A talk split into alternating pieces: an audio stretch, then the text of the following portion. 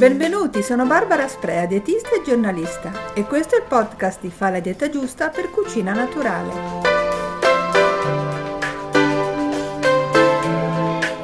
Si può decidere di sceglierne una sola e stop, oppure decidere di iniziare con una e poi di aumentare gradualmente, o ancora essere meno organizzati, ma tenerle in mente e metterle in atto quando ci si ricorda o quando si ha la voglia di farlo che è un po' l'obiettivo finale, ossia avere le conoscenze di base e poi decidere se usarle o meno. Sto parlando di quelle tantissime piccole strategie cosiddette tagliacalorie, dove con questo termine non si intende mangiare poco o levarsi il cibo dalla bocca. Niente di punitivo, insomma. Piuttosto tagliacalorie significa fare delle scelte, preferendo ad esempio alcuni alimenti al posto di altri Insomma, si tratta di adottare delle piccole pratiche quotidiane che da una parte rendono più facile seguire un'alimentazione salutare e protettiva e dall'altra consentono di correggere qualche cattiva abitudine e poi di dimagrire in modo naturale, senza bisogno di mettersi a dieta. Così facendo si ottiene un doppio risultato. Non solo diventa più facile mantenere un peso corretto o dimagrire se serve, ma si riesce a migliorare la qualità della propria alimentazione, della propria dieta quotidiana. E lo sappiamo, il modo migliore per non ingrassare o anche per non riprendere il peso perduto è quello di seguire abitualmente un'alimentazione corretta e ricca dei sazianti ingredienti vegetali. Ecco allora una sorta di riepilogo generale dei tanti consigli taglia calorie, diviso in sezioni che riguardano i ritmi del giorno, la tavola, la gestione della spesa e i momenti conviviali fuori casa. Ovviamente per questioni legate al tempo non è possibile metterli tutti, sono davvero tantissimi. Spero però di dare una panoramica generale sui diversi aspetti che volendo si possono gestire un po' meglio.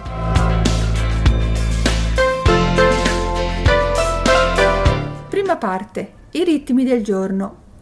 Iniziamo a mangiare bene a cominciare dal mattino, con una prima colazione saziante, a base di alimenti salutari come frutta, fiocchi di avena o cereali integrali, yogurt vaccino vegetale, qualche noce o mandorla e così via. In altre parole, non basta un caffè.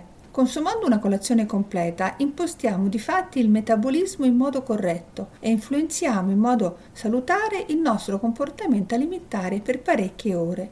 In qualsiasi caso non saltiamo mai questo pasto, una cattiva abitudine che in un certo senso fa rallentare il metabolismo perché il corpo riceve il segnale che non c'è cibo. E poi anche gli zuccheri di una sana colazione vengono smaltiti velocemente. In altre parole, mangiare al mattino aiuta a stare in linea e se c'è un passo che non bisognerebbe mai saltare è proprio questo. Orari regolari come avviene per la colazione, anche gli orari del pranzo e della cena dovrebbero essere in sintonia con i ritmi fisiologici, rispettando anche i diversi livelli di ormoni delle 24 ore. In linea di massima è bene mangiare a orari regolari, come già detto, cercare di pranzare intorno all'una, semmai prima ma non dopo, e cenare anche abbastanza presto, o almeno due ore prima di andare a letto, per evitare di coricarsi a stomaco pieno. Se invece si è obbligati a mangiare molto tardi, cioè dopo le 10 di sera, stare attenti a scegliere solo cibi molto leggeri e digeribili. La notte si digiuna. In linea generale è bene cercare normalmente di consumare tutti i pasti della giornata nell'arco di 10-12 ore. Ad esempio, se si fa colazione alle 8 di mattina, la cena dovrebbe essere impostata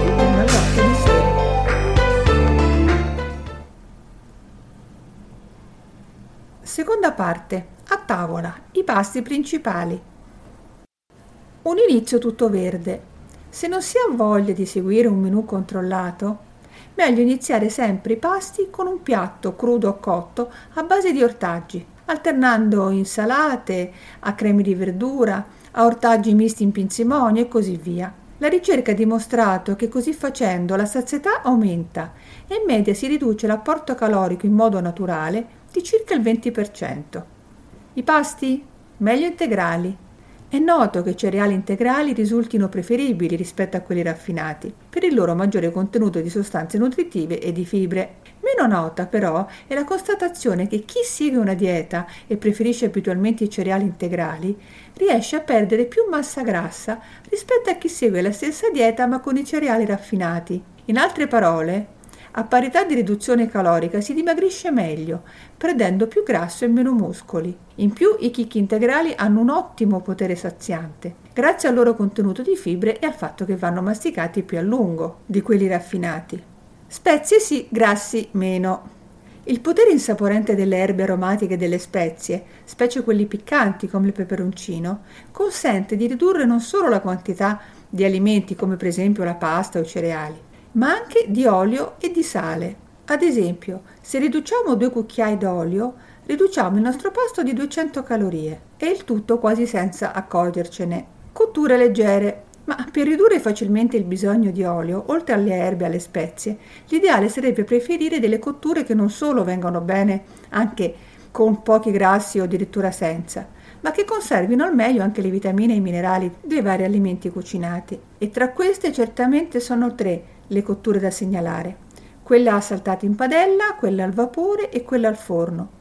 Riguardo la lessatura, che in effetti non ha bisogno di grassi, diventa consigliabile se è fatta con poca acqua e veloce, una sorta di cottura al vapore bagnata in un certo senso, in modo di evitare che le sostanze nutritive poi si perdano nell'acqua di cottura. E riguardo al sodio lo sappiamo, per sgonfiarsi non basta bere a sufficienza, bisogna anche ridurre la quantità di sale, altrimenti si rischia di aumentare la retenzione idrica nei tessuti. E dopo cena che si fa? Riguardo all'abitudine dei dessert dopo cena, si possono sostituire con una porzione di frutta, una macedonia, oppure per gli amanti del gelato si può congelare della frutta a pezzetti nel freezer da trasformare poi in sorbetto nel mixer, oppure la frutta può diventare un ghiacciolo, una volta frullata e fatta ghiacciare negli appositi stampi.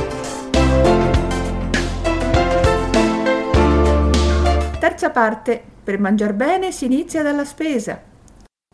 Senza diventare eccessivamente rigidi, prima di andare a fare la spesa, prendere l'abitudine di farsi un'idea del menù settimanale, basato ovviamente sui criteri di un'alimentazione sana, variata e colorata, può avere molti risvolti positivi. Non ultimo quello di ridurre i possibili sprechi e di avere sempre qualcosa di salutare da cucinare in frigorifero o nel freezer. C'è chi si prepara una lista, chi invece si fa uno schema mentale da adattare a seconda di quello che trova al mercato o al super. Meglio non dimenticare di mettere nella lista dei cereali o della pasta anche integrali, i legumi in abbondanza, alimenti proteici magri, dai latticini al pesce e un misto di ortaggi e di frutti, spaziando tra i vari colori bianco, giallo, arancio, rosso, viola e verde. Fuori dal carrello. Al contrario, meglio non mettere mai nel carrello, o almeno non di norma, i dolci, i gelati, gli stuzzichini vari salati, insomma i tantissimi cibi calorici, dei quali si è particolarmente golosi, i cosiddetti cibi trigger, cioè quelli che quando si iniziano a mangiare, poi smettere è davvero difficile se non impossibile. Un esempio per tutti, o per quasi tutti, le patatine in busta. Una volta aperte, chi riesce a non finirle? Un altro esempio tipico sono le vaschette grandi di gelato. Insomma, meglio non fare entrare in casa questi alimenti se non come eccezione.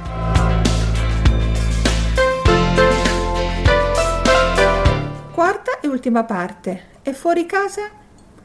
Spesso i momenti conviviali sono quelli più a rischio per la linea. Ovviamente non si sta parlando dell'eccezione, ma della regola. Se l'aperitivo o il gelato dopo cena sono un'abitudine quasi quotidiana, non si può fare finta di niente. Durante l'aperitivo Occhio a salatini e a patatine di nuovo, che in piccole quantità forniscono tantissime calorie, sale e grassi peraltro, e poi anche alle bevande alcoliche, anche se non ce ne accorgiamo. Mentre beviamo un calice di vino, assumiamo anche almeno 100 calorie, che equivalgono a 30 grammi di pane, tanto per fare un esempio. La birra ha la metà di calorie del vino, ma se ne beve almeno il doppio. Una bottiglietta da 330 ml contiene in media 150 calorie e poi comunque il consumo di alcol andrebbe limitato il più possibile. L'aperitivo ideale? Un centrifugato di frutta o verdura, oppure un succo di pomodoro condito, più qualche oliva e tante crudité di ortaggi da sgranocchiare.